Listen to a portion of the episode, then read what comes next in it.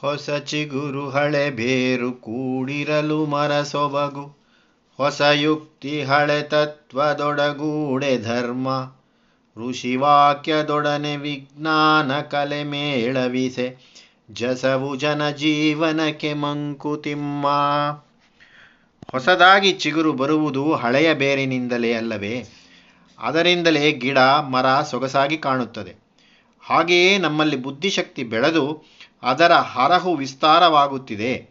ಜನರು ತಿಳಿದುಕೊಳ್ಳಬೇಕಾದ ಸಂಗತಿಗಳು, ಹೊಸದಾಗಿ ವಿಮರ್ಶಿಸಬೇಕಾದ ಸೂಕ್ಷ್ಮಗಳು, ಹೊಸದಾಗಿ ಪರಿಹರಿಸಬೇಕಾದ ಸಮಸ್ಯೆಗಳು ದಿನೇ ದಿನೇ ಹೆಚ್ಚಾಗುತ್ತಿದೆ. ಹೀಗೆ ನಮ್ಮ ಅಂತರಂಗ ಜೀವಿತದ ಮೂಲ ವಿಚಾರಗಳು ಸಾರ್ವಕಾಲಿಕದವು. ಅವು ಎಷ್ಟು ಪುರಾತನವೋ ಅಷ್ಟೇ ನೂತನವೂ ಹೌದು. ಅದನ್ನು ಕುರಿತ ಪ್ರಾಚೀನ ದೃಷ್ಟಿಯನ್ನು ಆಧುನಿಕ ದೃಷ್ಟಿಯೊಡನೆ ಸಮನ್ವಯಗೊಳಿಸುವುದೇ ನಮಗಿರುವ ಕರ್ತವ್ಯ. ಋಷಿವಾಕ್ಯ ಹೇಳುವ ಹಳೆಯ ತತ್ವದೊಡನೆ ನಮ್ಮ ಹೊಸ ಯುಕ್ತಿಗಳ ಕಲ್ಪಿಸಿರುವ ವಿಜ್ಞಾನ, ಕಲೆ ಮುಂತಾದವುಗಳೊಡನೆ ಸಮನ್ವಯಗೊಳಿಸಿ ಈಗಿನ ಧರ್ಮವನ್ನು ನಾವು ನಿರ್ಣಯಿಸಿಕೊಳ್ಳಬೇಕು. ಇದರಿಂದ ಜನಜೀವನಕ್ಕೆ ಒಳ್ಳೆಯದಾಗುತ್ತದೆ, ಯಶಸ್ಸು ಬರುತ್ತದೆ. ವೇದಗಳು, ಶಾಸ್ತ್ರಗಳು ಲೋಕನೀತಿಗಳೆಲ್ಲ ಹಾದಿ ತೋರಲು ನಿಶಿಯೊಳಿರುವ ಪಂಜುಗಳು. ಸೌದವೇರಿದವಂಗೆ ನಭವ ಸೇರಿದವಂಗೆ ಬೀದಿ ಬೆಳಕಿಂದೇನು ಮಂಕುತಿಮ್ಮ ಹೀಗೆ ಸ್ವತಃಸಿದ್ಧವಾದ ವೇದವಾಕ್ಯ ಅದನ್ನು ಅನುಸರಿಸಿ ಬಂದಿರುವ ಶಾಸ್ತ್ರಗಳು ಅದನ್ನು ಜೀವನಕ್ಕೆ ಅನ್ವಯಿಸಲು ಮನುಷ್ಯ ಬುದ್ಧಿಯುಕ್ತಿಗಳಿಂದ ಕಲ್ಪಿತವಾಗಿರುವ ಲೋಕನೀತಿಗಳು, ಧರ್ಮಗಳು ಕತ್ತಲೆಯಲ್ಲಿಯೋ ಎಂಬಂತೆ ದಾರಿಗಾಣದೇ ಇರುವ ನಮಗೆ ಸರಿಯಾದ ಮಾರ್ಗವನ್ನು ತೋರಿಸುವ ದೀವಿಟಿಕೆಗಳು. ಅವುಗಳು ಕೊಡುವ ತಿಳುವಳಿಕೆಯನ್ನು ಅನುಸರಿಸಿಯೇ ನಾವು ಜೀವನದ ಸಫಲತೆಯನ್ನು ಕಾಣಬಹುದು. ಜೀವನದಲ್ಲಿ ಸಾಫಲ್ಯತೆಯನ್ನು ಕಾಣುವವರೆಗೆ ಅವುಗಳ ಪ್ರಯೋಜನ ಉಂಟು ಕತ್ತಲೆಯಲ್ಲಿ ಟಾರ್ಚನ್ನು ಲಾಂಧ್ರಾವನ್ನು ಹಿಡಿದುಕೊಂಡು ಮನೆ ಸೇರಿದವನಿಗೆ ಸೌಧವನ್ನು ಏರಿದವನಿಗೆ ಹಾಗೆ ಸೇರಿದ ಮೇಲೆ ಆ ದೀರಿ, ದಾರಿದೀಪಗಳಿಂದ ಏನಾಗಬೇಕು? ಹೀಗೆ ಜೀವ ಸಾರ್ಥಕ್ಯವನ್ನು ಕಂಡುಕೊಳ್ಳುವವರೆಗೆ ನಮಗೆ ಶಾಸ್ತ್ರಾದಿಗಳ ಸಹಾಯ ಬೇಕು. ಅಲ್ಲಿಯವರೆಗೂ ಅವುಗಳ ಸಹಾಯವನ್ನು ನಾವು ಬೇಡ ಎನ್ನುವ ಹಾಗಿಲ್ಲ. ಪಿರಿದೆಲ್ಲ ಮತನೀತಿಗಳಿಗಿಂದ ಜೀವಿತವು. ನೆರೆ ಬಂದ ನದಿ ದಡಕ್ಕೆ ಬಾಗಿ ಪರಿಯುವುದೇಂ. ಧರ್ಮ ಸೂಕ್ಷ್ಮದ ತಿಳಿವೆ ಲೋಕಸೂತ್ರದ ಸುಳವು. ಅರಸು ಜೀವಿತ ಹಿತವ ಮಂಕುತಿಮ್ಮ ಇಲ್ಲಿ ಮುಖ್ಯವಾದದ್ದು ಮನುಷ್ಯ ಜೀವನ.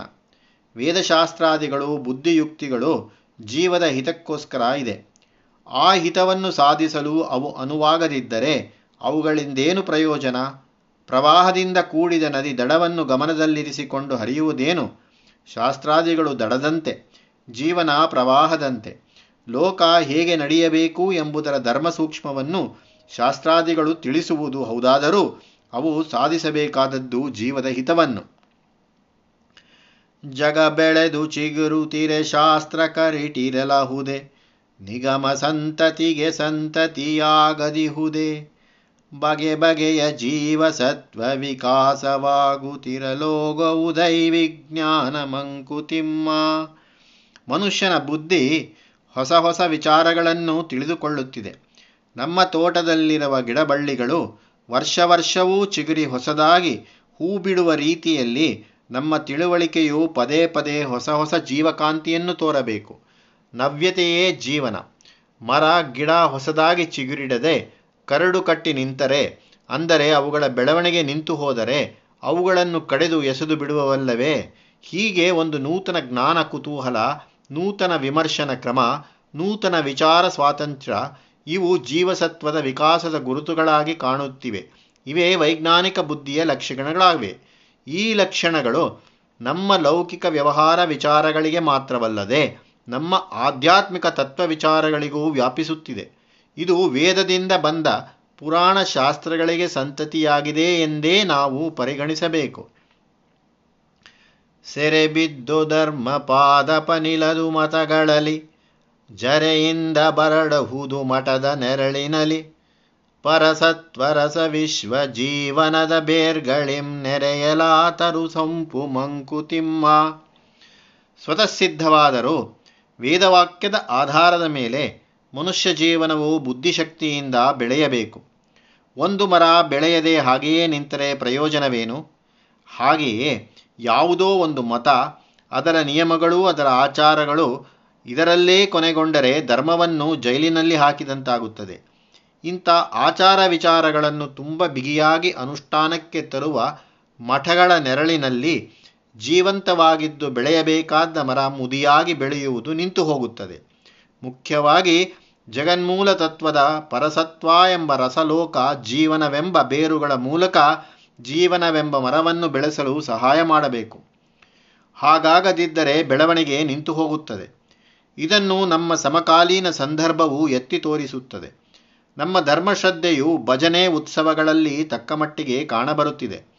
ಪುರಾಣ ಪುಣ್ಯಕಥೆಗಳು ಸಾಗುತ್ತಿವೆ. ಅದರೊಡನೆ ಲಂಚಾವತಾರದ ಲಕ್ಷಲೀಲೆಗಳು, ಆಡಳಿತದಲ್ಲಿ ಅಕ್ರಮಗಳ ಸುದ್ದಿಗಳು, ಅಪನೀತಿಯ ಸಮಾಚಾರಗಳು ಹರಡುತ್ತಿವೆ.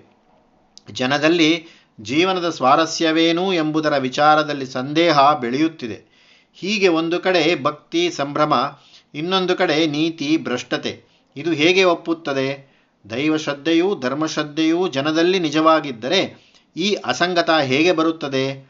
ಧರ್ಮವು ನಮ್ಮ ಜೀವನದ ಎಲ್ಲ ಸಮಸ್ತಕ್ಕೂ ಅನ್ವಯಿಸದೆ ಹೋದದ್ದರಿಂದ ಆಗಿರುವ ಅನಾಹುತ ಇದು. ಮತಧರ್ಮದ ವಿಚಾರದಲ್ಲಿ ನಮ್ಮ ತಿಳಿವಳಿಕೆ ಬೆಳೆಯದೇ ಹೋದದ್ದರಿಂದ, ಅಂತರಾತ್ಮದ ಪಾರಮ್ಯದ ದೃಷ್ಟಿ ನಮ್ಮ ವ್ಯವಹಾರದಲ್ಲಿ ಕಾಣದೇ ಹೋದದ್ದರಿಂದ ಇಂದು ನಮ್ಮ ಧರ್ಮ ಎಂಬ ವೃಕ್ಷ ಕರಟಿ ಹೋಗಿದೆ. ಇದಕ್ಕೆ ಸಮಕಾಲೀನ ಬದುಕು ಗುರುತಾಗಿದೆ. ಜೀವಕಾರಣ ಮೂಲ ಗೂಢವಾಗಿರ್ದೊಡಂ ಧೀ ವಿಕಾಸದ ಬೆಳಕನಾದನಿತು ಗಳಿಸಿ ಕೈವಲ್ಯ ಪಥವನರಸುತ ಯಾತ್ರಿಸಲೇಬೇಕು ದೀವಿಗೆಯು ಮತಿಯೊಂದೆ ಮಂಕುತಿಮ್ಮ. ಈ ಪ್ರಪಂಚಕ್ಕೆ ಕಾರಣವಾದ ಜಗನ್ಮೂಲ ತತ್ವವು ಗೂಢವಾಗಿದೆ. ಅದು ಇಂದ್ರಿಯಗಳ ಹಿಡಿತಕ್ಕೆ ಸಿಕ್ಕತಕ್ಕದ್ದಲ್ಲ ಎಂದು ಹೇಳಿದ ಮಾತ್ರಕ್ಕೆ ಬುದ್ಧಿಗೆ ಅಲ್ಲಿ ಕೆಲಸವಿಲ್ಲ ಎಂದು ಹೇಳತಕ್ಕದ್ದಲ್ಲ. ಜಗನ್ಮೂಲ ತತ್ವವನ್ನು ತಿಳಿಯುವುದಕ್ಕೆ ವೇದವೊಂದೇ ಸಾಧನೆ. ವೇದವು ಪರವಸ್ತವನ್ನು ಸಾಕ್ಷಾತ್ತಾಗಿ ಕಂಡವರ ವಾಕ್ಕು. ಅದನ್ನು ಗ್ರಹಿಸದಲ್ಲದೆ ನಮಗೆ ತತ್ವಜ್ಞಾನವಿಲ್ಲ. ಆದರೆ ಬುದ್ಧಿ ಅಲ್ಲಿ ಬೇಕಿಲ್ಲವೋ? ಬೇಕೇ ಬೇಕು. ಪರಿಶುದ್ಧವಾದ ಬುದ್ಧಿ ಇಲ್ಲದವನಿಗೆ ವೇದವಾಕ್ಯವು ಅರ್ಥವನ್ನು ಕೊಡದು. ವೇದಾಕ್ಷರದಲ್ಲಿ ಅಡಗಿರುವ ಗೂಢವನ್ನು ಸಮಂಜಸವಾಗಿ ಗ್ರಹಿಸಿ, ಸ್ವಾಧೀನಪಡಿಸಿಕೊಳ್ಳುವ ಕೆಲಸ ಬುದ್ಧಿಗೆ ಸೇರಿದ್ದು. ಆದದ್ದರಿಂದ ಇಂದ್ರಿಯಾತೀತ ವಿಷಯದಲ್ಲೂ ಬುದ್ಧಿ ಎಷ್ಟು ಬೆಳಕನ್ನು ಕೊಡಬಲ್ಲದೋ ಅಷ್ಟನ್ನು ನಾವು ಗಳಿಸಿಕೊಳ್ಳಬೇಕು. ಆ ಒಂದೇ ಆಗಿರುವ ವಿಷಯವನ್ನು ಸಾಧಿಸಿಕೊಳ್ಳಲು ಅಂತರಂಗದ ಸಿದ್ಧತೆ ಹೇಗಿರಬೇಕು ಎಂಬುದನ್ನು ಬುದ್ಧಿ ಮಾತ್ರ ತಿಳಿಸಬಲ್ಲದು. ಆದ್ದರಿಂದ ನಮಗೆ ಇರುವ ಶ್ರೇಷ್ಠವಾದ ಸಾಧನ ಬುದ್ಧಿಯೊಂದೇ. ಅದನ್ನು ಎಷ್ಟು ಪರಿಶುದ್ಧವಾಗಿ, ನಿಶಿತವಾಗಿ ಇಟ್ಟುಕೊಳ್ಳುತ್ತೇವೋ ಅಷ್ಟರ ಮಟ್ಟಿಗೆ ನಮ್ಮ ಸಾಧನೆ ಸುಲಭವಾಗುತ್ತದೆ. ಭಕ್ತಿ ನಂಬುಗೆ ಸುಲಭ, ಭಜನೆ ವಂದನೆ ಸುಲಭ, ತತ್ವಶೋಧನೆ ಕಷ್ಟ, ಮತಿ ಕಾರ್ಯ ಕಷ್ಟ. ಸುತ್ತುವುದು ಗಿರಿ ಸುತ್ತ, ಸುಳವೆಂದು ಲೋಕಜನ ಹತ್ತುವನು ತಾಪಸಿಯೋ ಮಂಕುತಿಮ್ಮ ಯಥಾರ್ಥ ದರ್ಶನಕ್ಕೆ ಬುದ್ಧಿಯ ಶ್ರಮ ಬೇಕೆಂದಾದರೆ ಭಕ್ತಿ ಭಜನೆ ಇವುಗಳ ಸ್ಥಾನವೇನು? ಭಕ್ತಿ ಎಂದರೆ ವಿಭೂತಿ, ಕುಂಕುಮ, ನಾಮ, ತುಳಸೀಸರ, ರುದ್ರಾಕ್ಷಿ ಹೀಗೆಂದು ಬಹುಜನರ ನಂಬಿಕೆ. ಯಾವಾಗಲೂ ರಾಮ ರಾಮ, ಶಿವ ಶಿವ ಎಂದು ನಾಮಸ್ಮರಣೆ ಮಾಡುತ್ತಿರುವುದು, ಶನಿವಾರ ಸೋಮವಾರ ಭಜನೆ ಮಾಡುವುದು ಭಕ್ತಿಯ ಮುಖ್ಯ ಲಕ್ಷಣವೆಂದು ಬಹುಜನದ ತಿಳುವಳಿಕೆ. ಹೀಗೆ ಭಕ್ತಿ ನಂಬಿಕೆ ಸುಲಭ. ಭಜನೆ ವಂದನೆ ಅದೂ ಸುಲಭ. ಆದರೆ ಜೀವಿತದ ಉದ್ದೇಶವನ್ನು ತಿಳಿಯುವುದು, ತತ್ವದರ್ಶನ ಮಾಡುವುದು ಬುದ್ಧಿಯ ಕಾರ್ಯ. ಅಲ್ಲಿ ಮನನ ಚಿಂತನೆ ಮುಂತಾದವುಗಳು ಬೇಕು. ಅದು ಕಷ್ಟವಾದ ಕಾರ್ಯ. ಒಂದು ಬೆಟ್ಟವನ್ನು ತಿಳಿಯಬೇಕೆನ್ನುವವನು ಅದನ್ನು ಸುಲಭವಾಗಿ ಸುತ್ತಿ ಬಂದು ಅದನ್ನು ತಿಳಿದನೆಂದು ಹೇಳುವುದು ಹೇಗೋ ಹಾಗೆ ಭಕ್ತಿ ಭಜನೆಗಳು ಬೆಟ್ಟದ ಮೇಲಿರುವ ದೇವರ ದರ್ಶನವಾಗಬೇಕಾದರೆ ಅದನ್ನು ಕಷ್ಟಪಟ್ಟು ಹತ್ತಲೇಬೇಕು. ಆ ಕಷ್ಟವೇ ತಪಸ್ಸು. ಅದೇ ಬುದ್ಧಿ ಕಾರ್ಯ. ಭಕ್ತಿ ಬೇಡವೆಂದು ಯಾರೂ ಹೇಳುವುದಿಲ್ಲ. ಭಕ್ತಿಯ ಒಂದು ಪಾದ ಹೃದಯದಲ್ಲೂ ಇನ್ನೊಂದು ಪಾದ ಬುದ್ಧಿಶಕ್ತಿಯಲ್ಲೂ ನಿಂತಿರುತ್ತದೆ. ಭಕ್ತಿಯಲ್ಲಿ ಪೌರುಷಾಂಶವೂ ಸೇರಿರಬೇಕು. ಆ ಪೌರುಷವೇ ತಪಸ್ಸು. ಅದು ಬುದ್ಧಿಯ ಕಾರ್ಯವನ್ನು ಅಪೇಕ್ಷಿಸುತ್ತದೆ. ಪರದೈವವನು ತೊರೆಯೇ ಗತಿ ನರಗೆನಗಿಲ್ಲದಿಟ, ನರನಿಲ್ಲದಿರೆ ದೇವನನು ಕೇಳ್ವರಾರು. ಪುರುಷತೆಯ ಸೇತುವೆ ಮೃಗತ್ವದಿಂ ದಿವ್ಯತೆಗೆ, ಮುರಿಯದಿರು ಸೇತುವೆಯ ಮಂಕುತಿಮ್ಮ. ಮನುಷ್ಯನ ಜೀವನದ ಗುರಿ, ಜೀವನದ ಸಫಲತೆ, ಅವನ ಕರ್ತವ್ಯ, ಧರ್ಮ ಎಲ್ಲವೂ ನಿರ್ಧಾರವಾಗುವುದು ಪರದೈವದ ಕೇಂದ್ರದಿಂದ. ಆದ್ದರಿಂದ ಅದನ್ನು ಬಿಟ್ಟು ಅವನಿಗೆ ಬೇರೆ ಗತಿಯಿಲ್ಲ. ಹಾಗೆಯೇ ಮನುಷ್ಯನು ತನ್ನ ಬುದ್ಧಿಶಕ್ತಿಯಿಂದ ಗುರುತಿಸಿರುವ ಪರವಸ್ತುವನ್ನು ಗುರಿಯಾಗಿಟ್ಟುಕೊಳ್ಳದಿದ್ದರೆ ಅವನನ್ನು ಕೇಳುವವರು ತಾನೇ ಯಾರು? ಮೃಗಪಕ್ಷಿಗಳು ಅವನನ್ನು ತಿಳಿಯವು.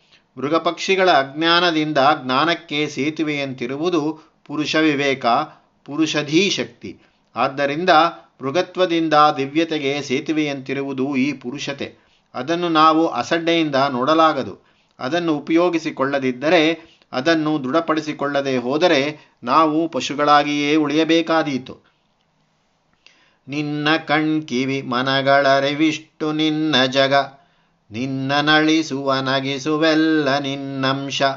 ಉನ್ನತಿಗೆ ನೀನೇರಿದಂತೆ ಜಗ ವಿಸ್ತರಿಸಿ ಸಣ್ಣತನ ಸವೆಯುವುದು ಮಂಕುತಿಮ್ಮ.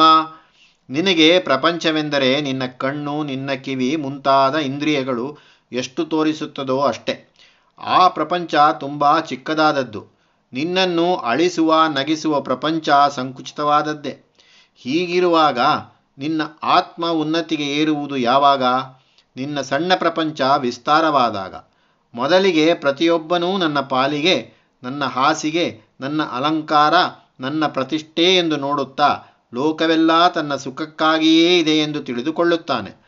ಮುಂದಿನ ಹಂತದಲ್ಲಿ ತನ್ನ ಕುಟುಂಬ, ತನ್ನ ಕುಲ, ತನ್ನ ಊರು ಎಂಬಷ್ಟು ಮಟ್ಟಿಗೆ ತನ್ನ ತನವನ್ನು ವಿಶಾಲಗೊಳಿಸಿ ತನ್ನವರು ಎಂಬುವರ ಸುಖ ದುಃಖದಲ್ಲಿ ಭಾಗಿಯಾಗಿ ತನ್ನ ಬಾಳನ್ನು ಲೋಕದ ಒಂದು ಭಾಗದೊಡನೆ ಹಂಚಿಕೊಳ್ಳುತ್ತಾನೆ.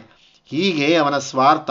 ತಾನೂ ಎಂಬುದು ಸ್ವಲ್ಪ ಸವೆಯುತ್ತದೆ. ಮುಂದಿನ ಹಂತದಲ್ಲಿ ತನ್ನೊಳಗನ ಆತ್ಮವೇ ಜಗದಾತ್ಮ, ಜಗತ್ತು ಭಗವಂತನ ಲೀಲಾ ಶರೀರ ಎಂದು ತಿಳಿದು ತನ್ನನ್ನು ಅವನು ಅದರಲ್ಲೆಲ್ಲ ಅನುಭವಿಸುತ್ತಾನೆ. ತನ್ನದೇ ಆದದ್ದು ಯಾವುದೂ ಅಲ್ಲವೆಂದು ತಿಳಿದು ಎಲ್ಲವನ್ನೂ ಭಗವಂತನಿಗರ್ಪಿಸಿ ಸಂತೋಷಪಡುತ್ತಾನೆ.